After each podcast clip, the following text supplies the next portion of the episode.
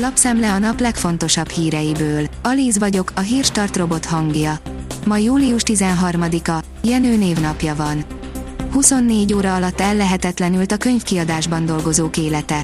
A Magyar Könyvkiadók és Könyvterjesztők Egyesülése kéri, hogy vonják vissza az átgondolatlan, előkészítetlen katamódosítást, írja a 444.hu. A 24.hu oldalon olvasható, hogy Bánki Erik, a fodrász, a villanyszerelő, a műkörmös, a festő, a kézműves jól fog járni. A Fidesz frakció vezető helyettese szerint a kata új szabályozásával a kormány visszatért az eredeti szándékhoz. A 168.hu írja, nem lesz gáz télen, Orbán magához rendelte a minisztereket. A háborús energiaárak és az európai energiaellátási problémák Magyarországra is kihatnak, ezért Orbán Viktor miniszterelnök szerda reggelre a Karmelita Kolostorba összehívta a kormánykabinetet. Válságtanácskozást hívott össze Orbán Viktor, írja a Forbes.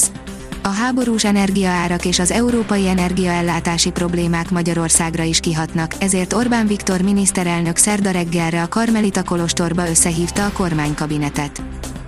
Gulyás Gergely, csak az átlagos fogyasztás után jár a rezsicsökkentett ár, az átlag feletti fogyasztás után piaci árat kell fizetni. 7 pontból álló energiaveszélyhelyzeti csomagot fogadott el a kormány. Változik a rezsicsökkentés. A változás a háztartások egynegyedét érinti. Komoly lépések az energetika terén. Újraindítják a mátrai erőművet, fokozzák a lignit bányászatot és a földgáz kitermelést hangzott el a kormányinfón, írja a növekedés. Hatalmas területeken kipusztult egy tipikus, Magyarországon termesztett növény. Összefoglaló az étkezési és az ipari mák termesztéséről, a kipusztulás és a területcsökkenés okairól. Itt vannak a legfrissebb adatok, áll az Agroinform cikkében. A Bitport oldalon olvasható, hogy kata tömegesen léphetnek ki a magyar munkaerőpiacról az informatikusok.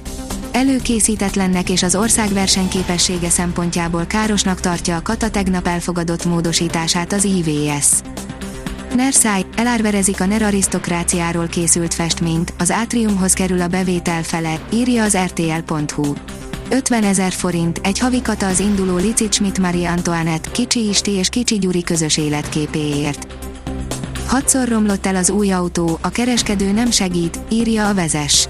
Ezúttal is szakértőinknek küldött olvasói leveleinkből válogattunk, a használt autóvásárlás kérdésköre mellett egy furcsa jogi probléma is felmerül. A napi.hu szerint Putyin lánya beszállt a háborúba.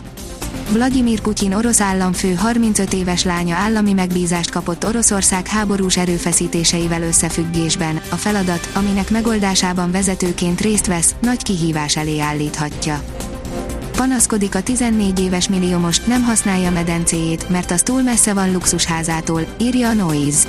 Amerika leggazdagabb gyerekének hívja magát a 14 éves Donald, aki volt, hogy egyetlen hónap alatt 8 millió forintnak megfelelő összeget keresett csak a YouTube-nak köszönhetően. Az Eurosport szerint Törőcsik a pályán kilógott a mezőnyből, a magyar futballközeg viszont magába szívta őt. Az Újpest hétvégén elhunyt legendás játékosára a Nemzeti Sport legendás újságírójával, Sinkovics Gáborral emlékezünk, aki segít egy kicsit jobban megérteni, miért kísérte végig az alkohol a csodálatos futbalista életét. Újabb klub mondott nemet Cristiano Ronaldóra. A Manchester United-től elvágyódó futbalistának egyelőre nem sikerült megtalálnia új állomás helyét, írja a Magyar Nemzet. 37 fokkal tetőzik a kánikula. A hét elejé szeles, késő tavaszt idéző időjárást követően gyorsan melegszik az idő. Csütörtökön délután a hőmérséklet helyenként a 37 fokot is elérheti, áll a kiderült cikkében. A Hírstart friss lapszemléjét hallotta. Ha még több hírt szeretne hallani, kérjük, látogassa meg a podcast.hírstart.hu oldalunkat, vagy keressen minket a Spotify csatornánkon. Az elhangzott hírek teljes terjedelemben elérhetőek weboldalunkon is. Ha weboldalunkon hallgat minket, az egyel korábbi adás lejátszása automatikusan elindul. Beállíthatja, hogy az összes korábbi adás, vagy csak az aktuális tematika hírei következzenek. Köszönjük, hogy minket hallgatott!